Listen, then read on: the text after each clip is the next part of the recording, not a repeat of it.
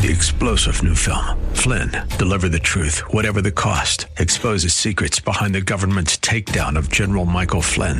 Flynn knew what the intel world had been up to. He ordered the first audit of the use of contractors. This set off alarm bells. He told the truth. He was the most dangerous person for Donald Trump to hire. They had to get rid of Flynn. Flynn, deliver the truth, whatever the cost. Available now. Watch it today. Go to salemnow.com. Salemnow.com. The John Steigerwald Show, sponsored by ServiceMaster of Greater Pittsburgh. Demand the yellow van. Portions of today's program may be pre recorded.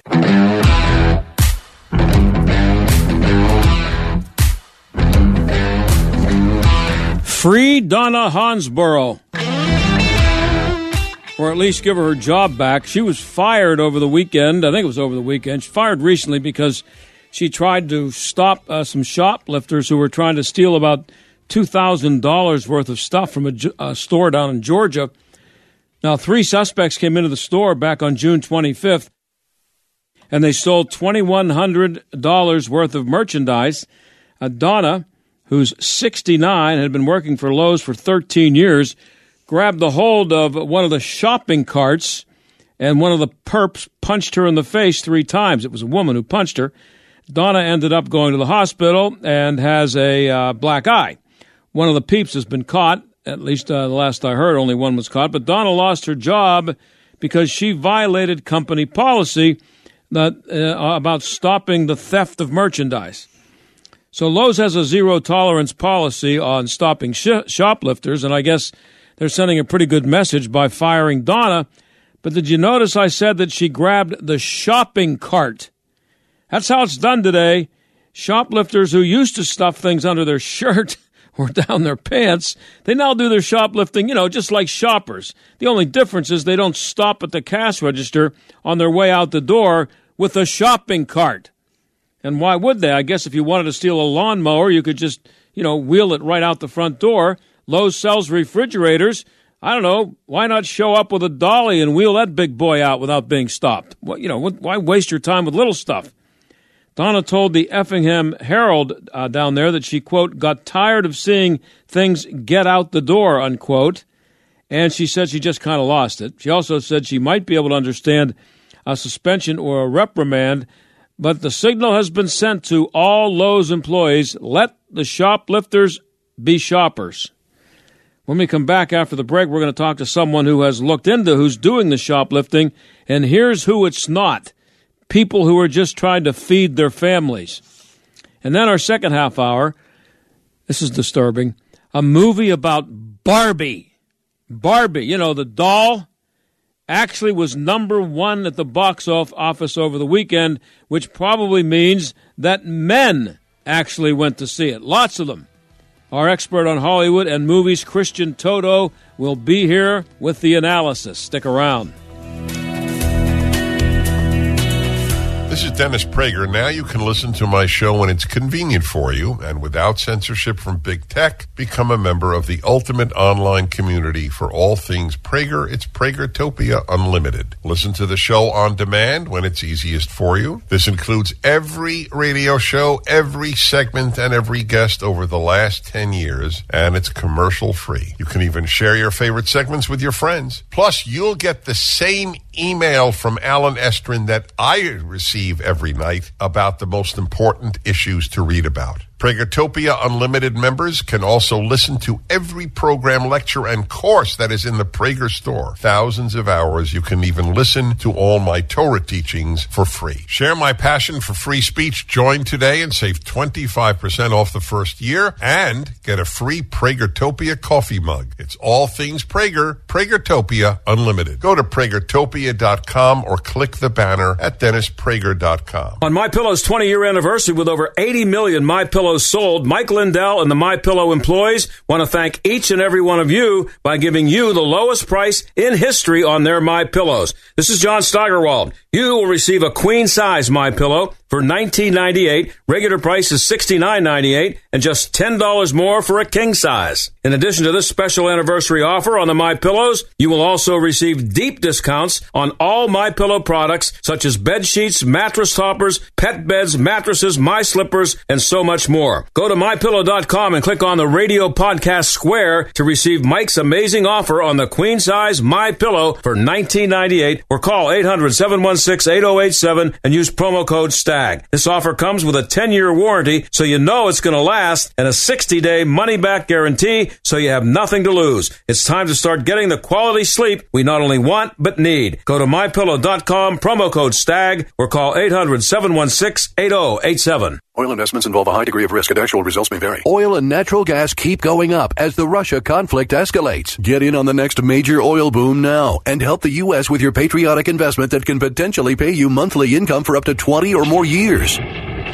That's the sound of a producing oil well and the sound of a smart investment. If you're an SEC accredited investor and have at least 25,000 liquid now, you can take advantage of Encore Energy's projects and a huge tax savings for this year. If you invest in oil and natural gas, you're allowed to write off nearly 100% of your investment in the first year. Goldman Sachs is projecting oil to go up to $100 a barrel and natural gas is the fuel of the future and trading at record prices. Call 800-287-6691. Encore Energy is a investor and experienced operator in its core area of operations. Call now and learn how to deduct 100% of your investment and create 20 or more years of potential monthly income. Call 800-287-6691. That's 800-287-6691. This is a special alert to all Americans who own a vehicle with less than 200,000 miles with an auto warranty about to expire or with no warranty coverage at all. Due to a decline in the economy, CarShield is announcing a low-cost month-to-month vehicle protection plan that is now available to the public to save any driver out-of-pocket expenses on future auto repairs. Call now to find out how you can pay almost nothing for covered auto repairs. Yes, you heard that correctly. Pay almost nothing for covered auto repairs. An open phone line has been established for all drivers to call for a free quick quote. Call 800-353-2973 now. Drivers who are covered will not have to pay for covered repairs again. This protection plan is at an all-time low. Additionally, drivers who activate this vehicle protection today will also receive free roadside assistance, free towing, and car rental options at no additional cost. Call us for your free quick quote today. 800-353-2973. That's 800-353-2973. What do you have to lose? Call 800-353-2973. Again, 800-353-2973.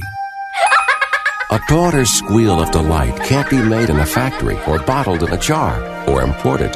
It's a byproduct of the most important business in the world raising children. Daddy, look at that picture I drew at school. Kids need fatherly love and input. They need a manly ear to hear about their accomplishments. They need dad to make them obey. Hey, Dad, what do you think about my new hairstyle? When men make family life a top priority, studies show their children are better adjusted socially, healthier, and perform better at school. Dad, I met the man I want to marry. He's just like you, Daddy. No business success provides the satisfaction that a healthy, happy, loving family brings. Dad, your children need you. Be there for them, now and for the years to come. A friendly reminder for your family from Focus on the Family. Every day, the men and women of the United States Marine Corps demonstrate their commitment to defend the American way of life. Since 1775, wherever the mission takes us, we always remember the land we call home. As Marines, we take a stand for our nation, for us all. The few, the proud, the Marines. This is the John Steigerwald Show on AM 1250 and FM 92.5. The answer. Well, as they say in radio, we are efforting to get the guest I promised. Um, not answering the phone right now. Might be a technical problem. We'll see what happens. Um, and, but it's about shoplifting. And I, I, I, before I go on to something else here, since I told you about this, I'll tell you some of what um, our guest, what, well, what he what he found about shoplifting. And one of the things that's um, that's being pushed out there is that well, this is you know these poor people. They're just trying to feed their families. The uh, you know started with the uh, the pandemic and they're just suffering, and the economy is so terrible. That's um, that's what that's what caused the problem. Well, the guest that we don't have uh, is Steven Malanga. Um, I hope we get an explanation, or maybe he'll uh, we'll, we'll we'll try uh, see if we can get him. But uh, his his piece is at uh, the City Journal. It's called "The Myth of the Starving Shoplifter," and what he did find out that is it's not in any way the increase is not in any way a result of a bad economy and you know people just trying to feed their families. Um, just to give you an idea, retail theft in America, according to his piece, has grown to a uh, $94 billion problem. That's according to the National Retail Federation. That's a 90% increase in the last five years, since 2018. And the, the thing is now is that more than two thirds of states, this is your government involved again, more than two thirds of the states are now treating shoplifting as a misdemeanor if someone uh, steals less than $1,000 worth of stuff. 15 states uh, have raised the limit to 1,500 or more. And more than 70% of the retailers that they uh, surveyed reported that shoplifting uh, spiked in their stores after those changes were made. So, a direct result of the government coming up with stupid laws, which uh, that makes them feel good uh, for these poor people who are uh, shoplifting. But here's the problem: uh, it's organized crime. Um, according to this piece, organized retail crime now accounts for about half of store losses from theft, and uh, it has nothing to do with somebody going out there and trying to get food for their family. It's uh, they they resell this stuff for profit. Now, here's the amazing thing. You know, you'd think that the shoplifting was I don't know jewelry or something at, of some value, but the crime wave is um, is is a result of people stealing stupid well not stupid stuff but um, they're not they're not stealing valuable things small valuable things. They're stealing things like Tide Pods. That's that's one of the most popular things being shoplifted. Um, and so that's what's much of the mer- merchandise uh, is you know it's being sold online. So they're going online and selling this everyday stuff. Diapers Tide Pods, things like that, cosmetics that they throw in a shopping cart and just walk out the door with, and there are all kinds of places for it to um, uh, to to sell it, and people are willing to buy it. And he refers to a piece in the Washington Post, and as I said, this is where some this myth is out there that the shoplifting is a result of uh, people stealing because they have to eat. This is the headline from the Washington Post Stealing to Survive. More Americans are shoplifting food as aid runs out during the pandemic. But uh, as Steven Malanga uh, pointed out, not the case. They're stealing everyday stuff, putting it in shopping carts, and if you try to stop them, you lose your job, as Donna Hansborough did.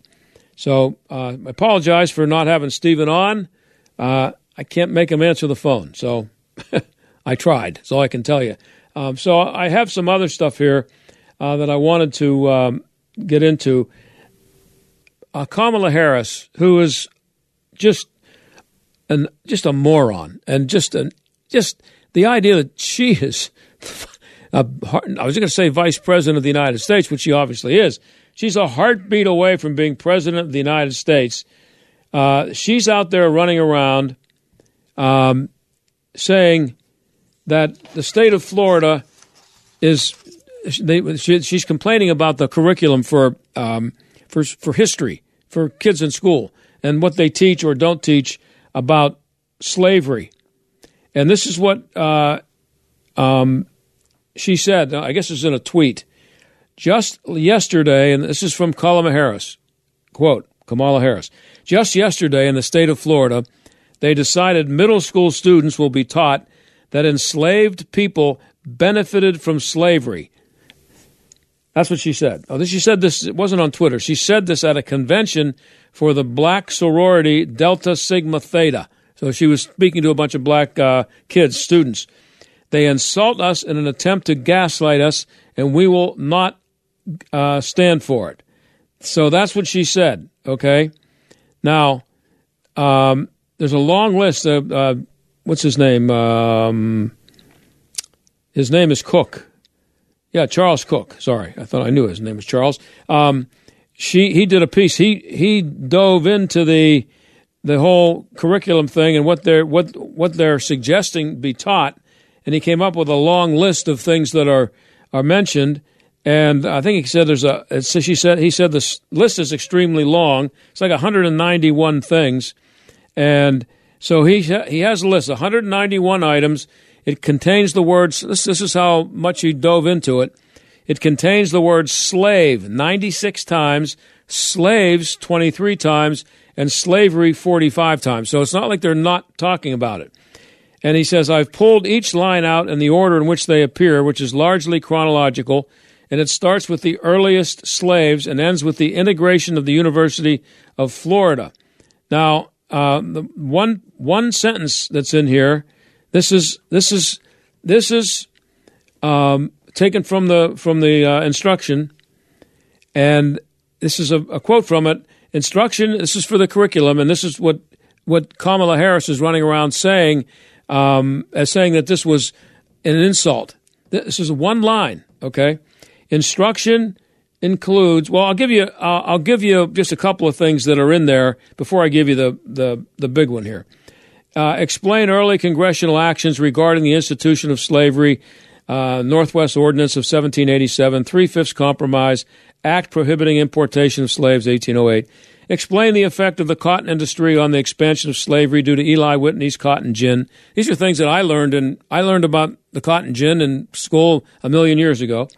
Examine the various duties and trades performed by slaves, that is, agriculture work, painting, carpentry, tailoring, domestic service, blacksmithing, transportation. Okay, so that's the stuff that's in there that they are including in the curriculum. Okay? So this is the one line, and he highlights it. Instruction includes how slaves develop skills which, in some instances, could be applied for their personal benefit. She ran around the country, maybe still is as I speak, telling people that the state of Florida is teaching that slavery was beneficial in some ways to the slaves. And it's based again, I'll read I'll read you what she's basing that on. Instruction includes how slaves develop skills which in some instances could be applied for their personal benefit. So there's a guy named uh, uh, Dr. William B. Allen. He's a uh, professor emeritus at Michigan State University, and he's part of the uh, the Florida um, Commission on deciding what's going to go in the curriculum. Here, he was interviewed by ABC. Mike, do we have that? No, it's a shorter one. First, the shorter one first. Let's hear that. There's been uh, there's been a little bit of backlash um, to to these standards that you know were put out, and you know, like you said, that you know these were these were done in open uh, open sessions, so the public could you know listen or watch along. Um, you know, what would what would you say to critics uh, who say these standards um, have set education back? Well, I can't answer critics whom I haven't seen or heard. The only criticism I've encountered so far is a single one that was articulated by the vice president and which was an error. As I stated in my response to the vice president, it was categorically false. It was never said that slavery was beneficial to Africans. What was said, and anyone who reads this will see this with clarity, it is the case that Africans proved resourceful, resilient, and adaptive, and were able to develop skills and aptitudes which served to their benefit, both while enslaved and after enslavement. And idiots like Kamala Harris are running around the country saying that that this uh, curriculum is going to teach kids that uh, slavery was okay for some people because they because they learned how to do things. So this guy, uh, Dr. William B. Allen, by the way, is black, um, and he is um, a member of Florida's African American History Standards Work Group. And here's a little bit more from him. You, you know, this this was a group effort. Um, you know, along with you know all these everyone on the task force.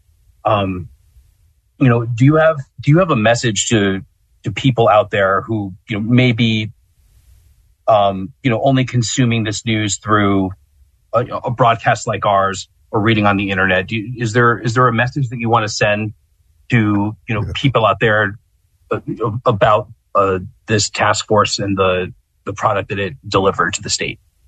Yes, I would certainly say to people, I know that people can't engage in the in-depth research, which stands behind many of the task force members and a product like this, but they need to know that it is available to them. They can read John Hope Franklin, who wrote an extensive work on the history of Africans from the 17th century well into the 19th century, which shows copious examples of what we describe. Similarly, Henry Louis Gates, whose slave narratives offer examples also, and Paul Finkelman's Encyclopedia of African American History, or the more recent work by David Hackett Fischer on African founders.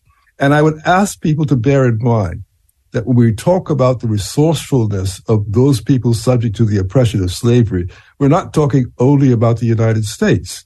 We're talking about people worldwide, and particularly in the islands before they came often to the United States, as well as those who came directly from Africa. We're talking about the experience of oppression and how people respond to the experience of oppression. And we want people to recognize that there's an opposite to Stockholm syndrome.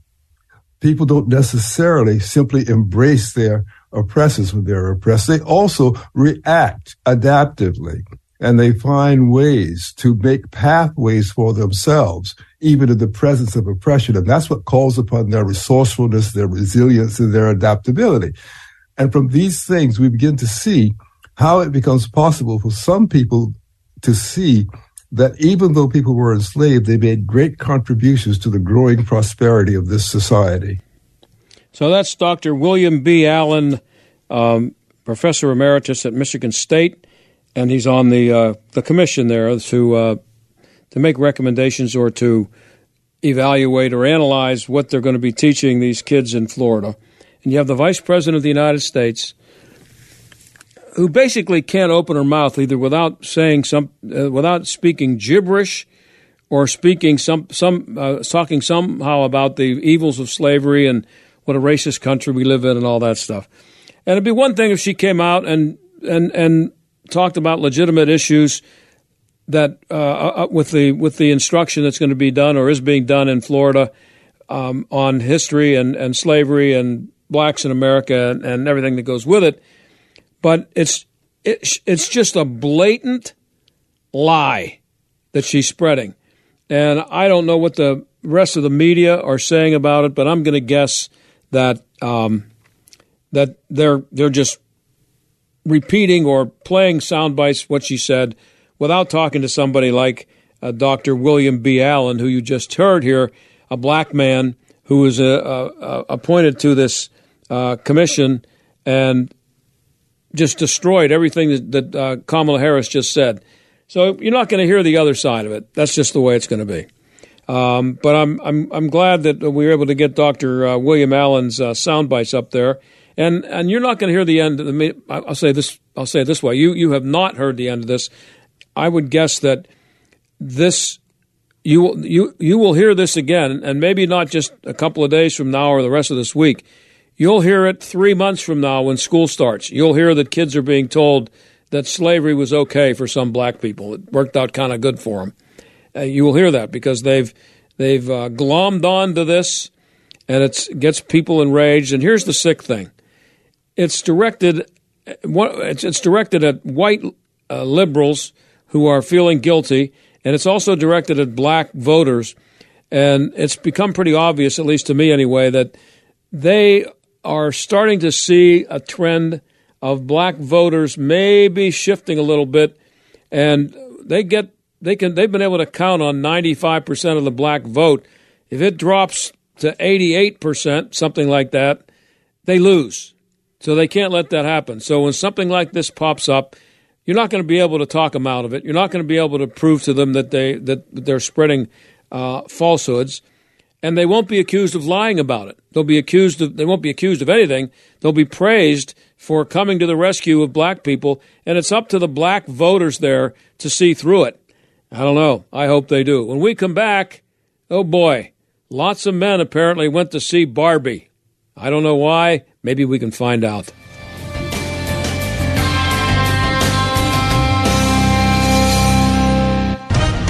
SRN News. I'm John Scott. Texas Governor Greg Abbott has escalated measures to keep migrants from entering the U.S., installing razor wire and massive buoys on the Rio Grande. Meanwhile, an overwhelming majority of U.S. adults remain concerned about security at the border. According to the new Gallup poll released earlier this month, an overwhelming majority of Americans say the U.S. Mexico border is either in a state of crisis or a major problem. The poll shows 39% of Americans believe the border situation is a crisis, 33% believe it is a major problem, while only 22% believe it is a minor problem, and just 5% believe it isn't a problem at all. That means that 72% believe that the border is either a crisis or a major problem. That is a bit lower than in 2019 when 72% said the same thing. Edwin Mora, Washington. This is SRN News. Attention, your money is now controlled by the U.S. government. Picture a world where your every purchase is monitored, tracked, and controlled by those in power to suppress the freedoms of those they see fit. Hi, my name is Jason Hanson. I'm a former CIA officer and New York Times bestselling author. And right now, I become very focused on the impending rollout of the central bank digital currency. This is not a work of fiction. It's a terrifying reality looming on the horizon. But there is a bit of good news. I've partnered with Advantage Gold to offer you a solution. They are specialists in converting your traditional assets, like those inside an IRA or 401k, into tangible assets such as physical gold and silver. Don't allow your money to be controlled. Claim your free gold protection kit from Advantage Gold. Call 800 900 8000. 800 900 8000. That's 800 900 8000. Advantage Gold is not an investment advisor or a tax advisor. Call 800 900 8000. You listen to them every day. Now you have the chance to meet one of our incomparable Salem program hosts face to face. Enter the terrific talkers VIP experience. The grand prize winner gets to choose which of our 20 radio, TV, and podcast hosts they'd like to meet, even sit in on the program. Includes airfare, three nights hotel, and more. 20 program hosts. One amazing opportunity. Sponsored by Save the Storks. Register to win now at theanswerpgh.com.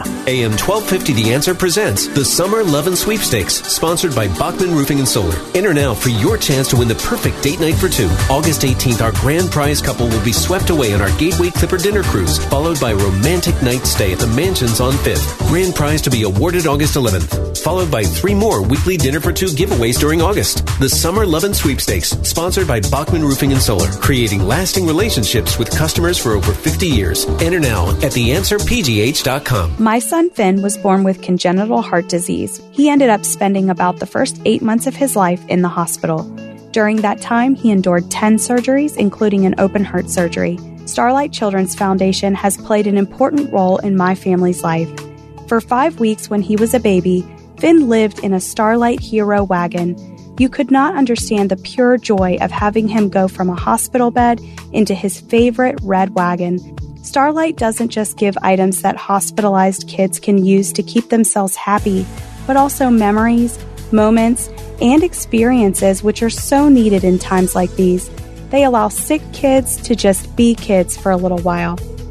The support that Starlight provides to families like mine is an integral part to creating happiness at a time when there's very little to be found. Learn more about how Starlight Children's Foundation brightens the lives of sick kids by visiting starlight.org today. AM 1250 and FM 92.5. The Answer. WPGP, Pittsburgh, a division of Salem Media Group. Listen on the Answer mobile app, smart speakers, tune in, iHeart, or Audacy. AM 1250. The Answer. Weather. We'll see an early evening thunderstorm in spots, otherwise partly cloudy skies tonight, low 64, partly sunny and humid tomorrow with a thunderstorm. Tomorrow we'll see a high of 84. Increasing clouds tomorrow night, remaining humid with a low of 65. Very warm and humid Wednesday with intervals of clouds and sun. Expect a thunderstorm in spots in the afternoon, Wednesday's high 88. With your AccuWeather forecast, I'm Drew Shannon. The John Steigerwald Show. AM 1250. The Answer. Well, apparently men went to see Barbie, lots of them, because it, it grossed $155 million over the weekend. that could be just one more sign that the human race is doomed. Uh, but anyway, Christian Toto is a man. He saw it, but then he watches movies for a living. His website is HollywoodInToto.com. Always good to have him, and I had to have him on to talk about the Barbie craze, and he joins us now. Christian, thanks for coming on. My pleasure. So, uh, grown men going to see a movie about Barbie is disturbing enough, I think. But but I, I'm I, I'm I'm getting this. Uh, I, I'm also seeing that this movie is about as anti-man as it gets, right? It is, and you know, I feel a little uncomfortable saying that. I think we. I don't want to be a snowflake. I don't want to misinterpret things, but it's really hard to interpret the movie in any other fashion. And I, I think to say a lot about it would get into spoiler territory. But I, I feel very comfortable at, at you know describing that part of this of the, the film. You know, it's been billed as a fun and glamorous and exciting look at Barbie, and they really didn't tell you what the story was about. I think the, the marketing was near genius level on multiple fronts. But part of it is if you look at the trailers, you don't know what the story is. You don't know what the angle is. You don't know what's happening. It's just a bunch of quick, funny scenes, and I I think that made people really curious. And I, I think actually a lot of more trailers should be a little bit more uh, subtle and a little bit more mysterious in a fashion. I think I think it would get more people to the theater. But once you see the movie, it starts out, uh, you know, in a very feminist fashion. But it's also funny and it's clever and it's interesting and very likable. Stars are in it. But then as the movie wears on, it gets oh, it just it's, it's hard to tolerate. And there's a speech mid movie, maybe mid to late movie, that it feels like a TED talk. And I'm thinking, you know, whether you agree with the message, disagree, it's just bad screenwriting. And and to top it all off, not only is the film obsessed with the patriarchy, they literally mention it. I counted ten times, and maybe it was eleven. I don't know, but you know, any screenplay that has the word patriarchy in it, which is a real it kind of catches your mouth. It's a, it's a really clunky word. We don't really use it in conversations very much. No. It's just a sign of what's going on. Yeah, I was just going to say that the uh, patriarchy is one of those words that nobody uses except people in the media and you know feminists who are insane and running around with their hair on fire. They like to use that word a lot. I don't think that a lot of people who go to see Barbie uh, go there with the word patriarchy floating around in their head anywhere. I don't think so either. It's like you know you're in, maybe in mesh in a women's studies course, and the, Yeah. the term comes up a time or two. Yeah. You know, this movie's PG-13. Some of the content it, it isn't super sexual, but it's not really appropriate for young young kids. It's just that it'll go over their heads, or it's a little bit more mature or sophisticated. But you know, when I went to the movies, and this is super anecdotal, it's just a story of one, but the women in the crowd were beautifully dressed. They wore high heels. They they looked amazing. They all they all dressed up for the occasion, and I I thought that's what they were expecting. That kind of movie, a fun, frivolous, glamorous, you know, uh, a look back at Barbie, past and present, and I. You know, and I'm, I'll be curious to see the reactions in the weeks to come about what people think of it. And listen, if, if it matches your politics and you're very left of center, uh, you may love it. But I, I think others maybe didn't think that was what they were going to see on the screen. Yeah, I, I went to see Oppenheimer over the weekend. I want to ask you about that in a second, but um, I did note, and uh, the Bar- Barbie was obviously playing at the theater. I did see lots of women showing up wearing pink, and they weren't young women either. All of them. They Mhm. were actually. I think I saw more middle-aged women dressing the uh, in the uniform than I did young girls. Or I didn't even see that many little kids going to the movie at all. So who was it? Who is it directed at?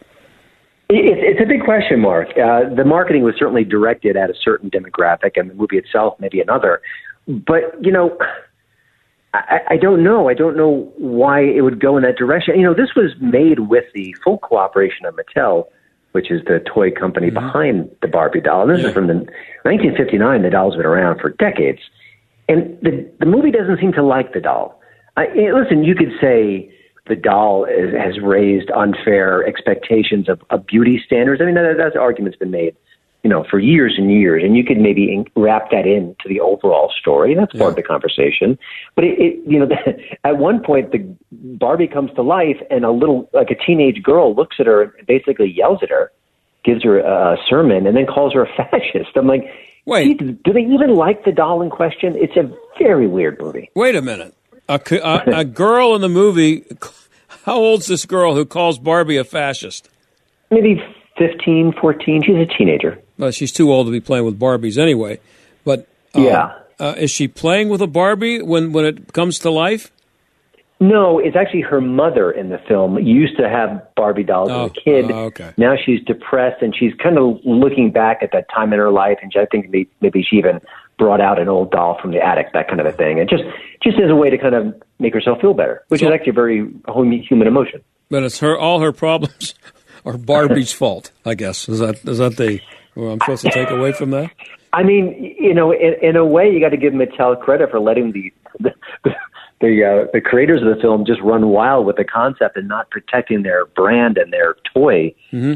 To the uh, to the ultimate degree. Uh, you know, they seem to be happy with it. But you know, it was very interesting in the weeks coming up to the movie's release. Uh, there were stories about how Mattel didn't want it to be, you know, the feminists maybe, or they didn't want to, you know, make people know that that was the issue. They directly asked Margot Robbie, the star of the film, that this is a feminist movie, and boy, she tap danced like the best politician you ever heard. So, you know, they they know that that kind of extreme messaging is not going to make 150 plus million. So they hit it, Yeah. and then it made 150 plus million. So it worked. Yeah, my sister would have been, uh, uh, I guess, the first uh, among the first group of little girls who played with Barbie a million years ago. She's a few years younger than I am. Um, I, I, I think I do remember now that I think about it when she would be. I'd see her playing with Barbies uh, with her friends. Uh, I do remember her saying, "You know, I think Barbie might be a fascist," and some and uh, being upset that the that uh, here I am, I'm eight years old, and and then you've raised uh, unrealistically raised the expectations for me for the rest of my life. I don't think I don't think I remember actually her and her uh, friends doing that, but uh, that's that's. Go ahead. And another point about this whole conversation is, you know, the doll itself, maybe it's just aspirational. We want to be beautiful and successful, and Barbie's smart, and she's got a, you know, uh, the dream house. I don't know what the, what the term is, and there's all the all the accessories, Yeah. the car. She's got a handsome boyfriend. You know, maybe it's just fun and silly, and and it's something that little girls can you know play with the dolls and imagine what it's going to be like when they're grown up. And another element of the film that's so interesting is that Ken loves Barbie, and that's part of the story, and that's obvious. She has no time for Ken. She couldn't disdain him anymore. She's almost sick to be in his company. And I'm thinking, you know, at the end of the day, if you're a little girl playing with a Barbie doll, don't you imagine, like, oh, one day she'll be married to Ken and they'll have a family and That they'll have, the a, idea, they'll have yeah. a beautiful romance. Like, it's almost like you couldn't do that in this movie. That that element is just wiped clean. And uh, it actually reminded me of another uh, story. They're making a Snow White movie, and the Oh, actress yeah. who's playing Snow White. She's like, "Well, this this Snow White's not going to be married by by a not going to be rescued by a man, and and she's not going to dream of falling in love." Well, what's wrong with that? I mean, I could see you want to be maybe a little empowered. This isn't the, the 30s anymore, but what's wrong with falling in love and, and, and having romance and, and meeting your partner? I mean, isn't that what we all want to a degree? I mean, wh- when did that become verboten? It's very strange. Yeah, and um, I, it's I I just it's the the idea that, that they made a movie with Barbie and Ken, and Barbie hates Ken. That's perfect. That's just perfect. It's it, it's hard to believe it. I mean, I, I and I I want to say what happened at the end, but I was expecting okay, there's going to be something more healing, more Yeah. uh, uh, more empathetic coming our way. Uh uh nope, not at all. It's it's fascinating. It really and it is worth discussing. It is a cultural moment, and it did make a lot of money, and we're all talking about it. And you know. The movie guy in me is happy that people ran to the theaters this week and they saw Oppenheimer in huge numbers, and it was even more so for Barbie. So I mean, that's a good sign that people still want to see stories in cinema. And also, these are two, in theory, I know it's tied to a brand, but these are original movies. This is not a sequel or a prequel. I mean, this is the first Barbie movie of this consequence. And unfortunately, it's not going to be the last, is it? Not if they made I can't 155 imagine. million. I'm surprised they haven't announced a sequel already. I mean, that, that's I'm sure you'll hear that within days. Well, um, what about the, uh, does um, Barbie show any um, gay tendencies? Does she is she conflicted about her sexuality? Does she, I don't know, does she date any women during the movie? What, what how do they work that in? They had to work it in there somehow. No, you know, there is a trans actress who plays a smaller role in the film, but no, nothing like that. Um, just I, I don't think romance is on the agenda for this film. You know, it's about empowerment, and you know, and, and I also want to say, you know, you could say, oh, you're a man and you're you're taking this too seriously. You know, you could make a a movie about feminism, about Barbie, and bring in some important themes and talk about issues in our culture where male domination is is very real and and where women are not treated well. I mean, those are all fair game uh, plot lines and discussions and cultural themes. But this is just a very broad, heavy-handed way to attack those issues, and I, I think they could have done it in a different way, and, and and kind of shared that message and been entertaining. And I just think this movie starts out in a very entertaining fashion. Twenty minutes are very good, and then it just kind of gets worse and worse. We're talking to Christian Toto of HollywoodInToto.com. Uh, on your site, you talk about uh, how your criticism of the movie, movie was received by other critics, and you're a bad person now for not giving it rave reviews. Is that one, is this one of those movies you're not allowed to not like? Apparently, there have been some, you know, TMZ and a couple other websites basically tisk tisk people who dared to not like it, as if that's not not an appropriate response. But also, I did share. I, I think after the movie screening, I, I went on Twitter and just shared a quick comment. It was, you know, it was certainly sharp elbowed, no doubt. But boy, for the next three or four days, like you made me want to see it more. Oh my God, you're a jerk. I mean, just on and on. And by the way, if someone doesn't like a movie and I like it, I don't really freak out about it or need to respond over and again. You know, it's just an opinion. You know, you can have them, we can talk about them, and it's one of the good things about movies. You can just, you know, it's it's wildly subjective. But uh, yeah, interesting response. I don't think I've ever gotten that kind of feedback from any tweet at any time, and I've been on Twitter for quite a while. Really? So that that's that really struck a chord. Oh yeah, and I hashtag Barbie Barbie or Barbie movie. Maybe that was my that was my downfall. But listen, I've got a thick skin. I don't care. But I just thought it was interesting that response and that level of response. So, and this was before, by the way, the movie had come out. So they were yelling at me without Oh. even having seen it. Yeah, yeah, So yeah. listen, they saw it, and they liked it, and they disagreed with me. That's fine. We can have a conversation. But a lot of this was you're blah blah blah blah blah. But you know, the movie hadn't been out yet, so maybe I was right, maybe I was wrong. Let me ask you something, and we're talking again to Christian Toto of HollywoodInToto.com. This is not this doesn't apply necessarily to Barbie, but uh, to all your work when you, when you were critiquing movies. You, you're a critic, and I, I found that as a as a commentator, especially when I was doing sports, um, you get accused of being oh you're always so negative. Well, you're a critic. Don't isn't it hard to not be negative when you're when the name of your the title of your job is critic? right? I agree, and, and I think people like you and I are, are, are more critical of our respective uh, topic areas for sure than the average person. Listen, most people go to the movies to be entertained. They Yeah. don't think a lot about it. I I tend to think much more about it. But I also love when I am challenged by a movie. I love when a movie defies my expectations. I you know if I think it's going to be a certain way and it's not. Or listen, the first part of Barbie, I was having a good time, and I really wanted to keep having a good time. I, listen, I'm you don't get into this business because you want to sit there with your arms folded and, and, and grimace through a movie. You do it because you love movies. I mean, I, my career is bizarre. It took me a, a long time to get here, and I did that because I loved the movie going experience. And for every clunker I see, there's always a good movie around the corner, and that makes me happy. So then, you know, I think a critic should have that joy. And also, while I, I wear my my biases on my sleeve, I'm a conservative film critic. I don't want to just hammer a movie because it doesn't align with my worldview. That doesn't do anyone any good. Yeah. So what about Oppenheimer? Um, I saw it. I thought it was. It could have been maybe twenty minutes shorter. Um, it was three, three hours and one minute long. I'll just give you my quick quick critique of it. And by the way, I- um, I when I I wait until I see a movie like this that uh, claims to be a, a true story. I wait until, and usually I do it immediately after. As soon as I get home, I look up to see how accurate it was, and I couldn't find anything anywhere that criticized it for not being accurate. For and so I think for a movie about something like this, uh, which is which has so much historical content, for it not to be uh, not to have played with the facts, um, I think it, I was pretty impressed by that. But I thought it took about twenty minutes too long to get moving, and uh, once it got moving, it was very good. And without being a spoiler, uh, at the end, I thought they kind of forced their way. Well, they it was kind of a contrived attempt at making sure that they threw in some guilt about dropping the bombs on Japan. Made sure that they Mm. covered that one. I didn't think they had to. So, what did you think of it?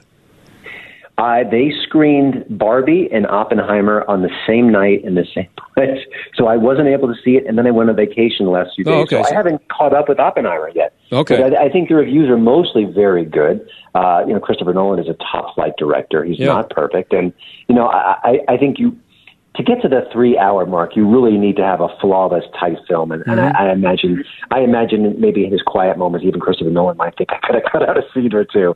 So I, I certainly understand that. And listen, it'll, it may be in the best picture, you know, race or conversation in the months to come for sure. But I just love the fact that this is a serious, sober movie by a, a top flight director. And it made $80 million. Yeah. Because I think if you attach most other directors' names to it, maybe it makes 20. I mean, the Nolan brand is really bulletproof. He really makes event pictures, and he really is, has a, an extraordinary amount of talent. And so, I, as again, as a movie fan, I'm glad that the movie did so well. I think that's a good sign that the people want to see more adult-minded stories. And uh, and I also appreciate the fact that he didn't play fast and loose with the truth because the historical record is so consequential. You can't just make stuff up here. This is this is real. This is really important. I found I didn't find anything in my uh, research after the movie that jumped out at me that said, "Oh boy, that they uh, they really milked that scene and it never happened." It was not. I didn't see anything. Maybe I missed it. But uh, yeah, uh, and we have about a minute left with Christian Toto, and you mentioned it's you're you're happy that um, that a movie like this is doing well. What does it say that a movie uh, like Barbie and Oppenheimer can open on the same weekend and both get close to 100 million? Is that is that something that's new? I only have about 30 seconds left here.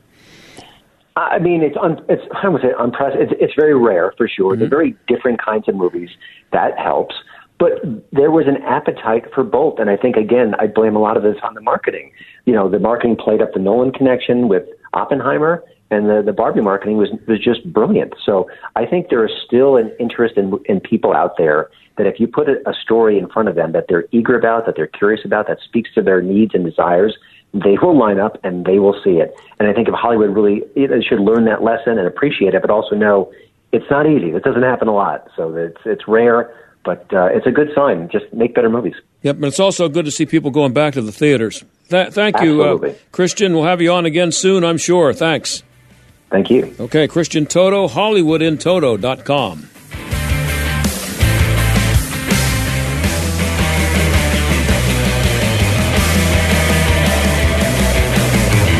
Are you considering a unique way to enhance your investment knowledge this year? Then sign up today for the all inclusive Eagle Financial Publications Cruise. Along with our trusted partner, The Money Show, we're setting sail this December to explore some of the most beautiful and unspoiled destinations in the Caribbean. But this is no ordinary vacation. It's a chance to learn from top Eagle financial experts like best-selling authors George Gilder, Mark Skousen, and others who will be hosting a series of workshops and seminars throughout the trip. Imagine lounging on the sun deck while discussing investment strategies with like-minded individuals or enjoying a gourmet dinner at the same table with one of our leading financial authorities. This once in a lifetime cruise is a perfect way to combine education and relaxation to achieve your investment goals.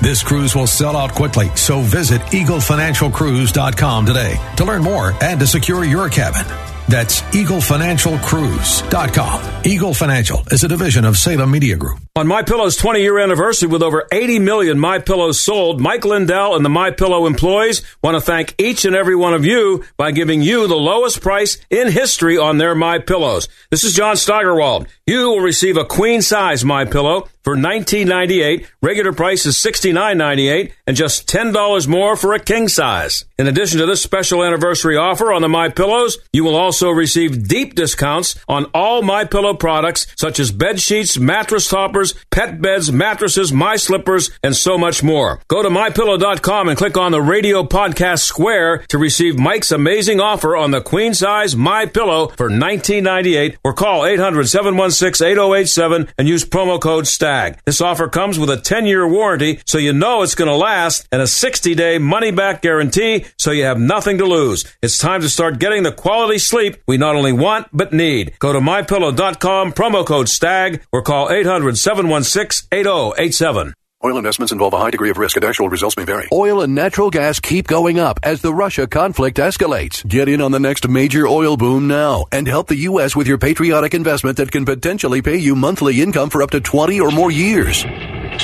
That's the sound of a producing oil well and the sound of a smart investment. If you're an SEC accredited investor and have at least 25,000 liquid now, you can take advantage of Encore Energy's projects and a huge tax savings for this year. If you invest in oil and natural gas, you're allowed to write off nearly 100% of your investment in the first year. Goldman Sachs is projecting oil to go up to $100 a barrel and natural gas is the fuel of the future and trading at record prices. Call 800-287-6691. Encore Energy is a major investor and experienced operator in its core area of operations. Call now and learn how to deduct 100% of your investment and create 20 or more years of potential monthly income. Call 800 287 6691. That's 800 287 6691. This is the John Steigerwald Show on AM 1250 and FM 92.5. The answer. Have you seen the stories out there about what um, they've found with Joe Biden and uh, Hunter recently in the last few days. Um, I think it was uh, Miranda Devine who who rele- who did the story on this in the New York Post that um, several times now, like 15 times, something like that, Joe Biden was his, he was he was made part of a conversation with Hunter uh, between Hunter and his business associates by being brought in on the speakerphone, that kind of thing. Uh, and this is a guy who said he never spoke to his son about his business dealings. Well, apparently, press secretary uh, Karine uh, Jean Pierre was asked about that today, and now they've changed it. It's amazing how they can just use words to make it uh, uh, just a 180 degree turn. Biden now was never in business with his son. That's a pretty big difference between that and didn't ever speak to him about it, which of course was an insult to everybody's intelligence. So expect more to this. And there are now other people out there speculating that this means those tapes of him being bribed exist and they know where they are. The John Steigerwald Show is a production of Salem Media Group and sponsored by Service Master of Greater Pittsburgh. Demand the yellow van. Three star general Michael J. Flynn, head of the Pentagon Intelligence Agency, knew all the government's dirty secrets. He was one of the most respected generals in the military. Flynn knew what the intel world had been up to, he understood its funding. He ordered the first audit of the use of contractors. This set off alarm bells. The explosive new documentary, Flynn, Deliver the Truth, Whatever the Cost, uncovers the facts behind this scandal. Flynn told the truth. He was the most dangerous person for Donald Trump to hire. I find out the worst enemy that I'm going to face in my life is right here in America. They took my assessment and they wanted me to change it. And I was like, I'm not changing it. They had to get rid of Flynn with in depth interviews, archival footage, and never before seen personal records of the man behind the headlines. I just felt like I was drowning. Flynn, deliver the truth, whatever the cost. Available now. Watch it today. Go to salemnow.com. Salemnow.com.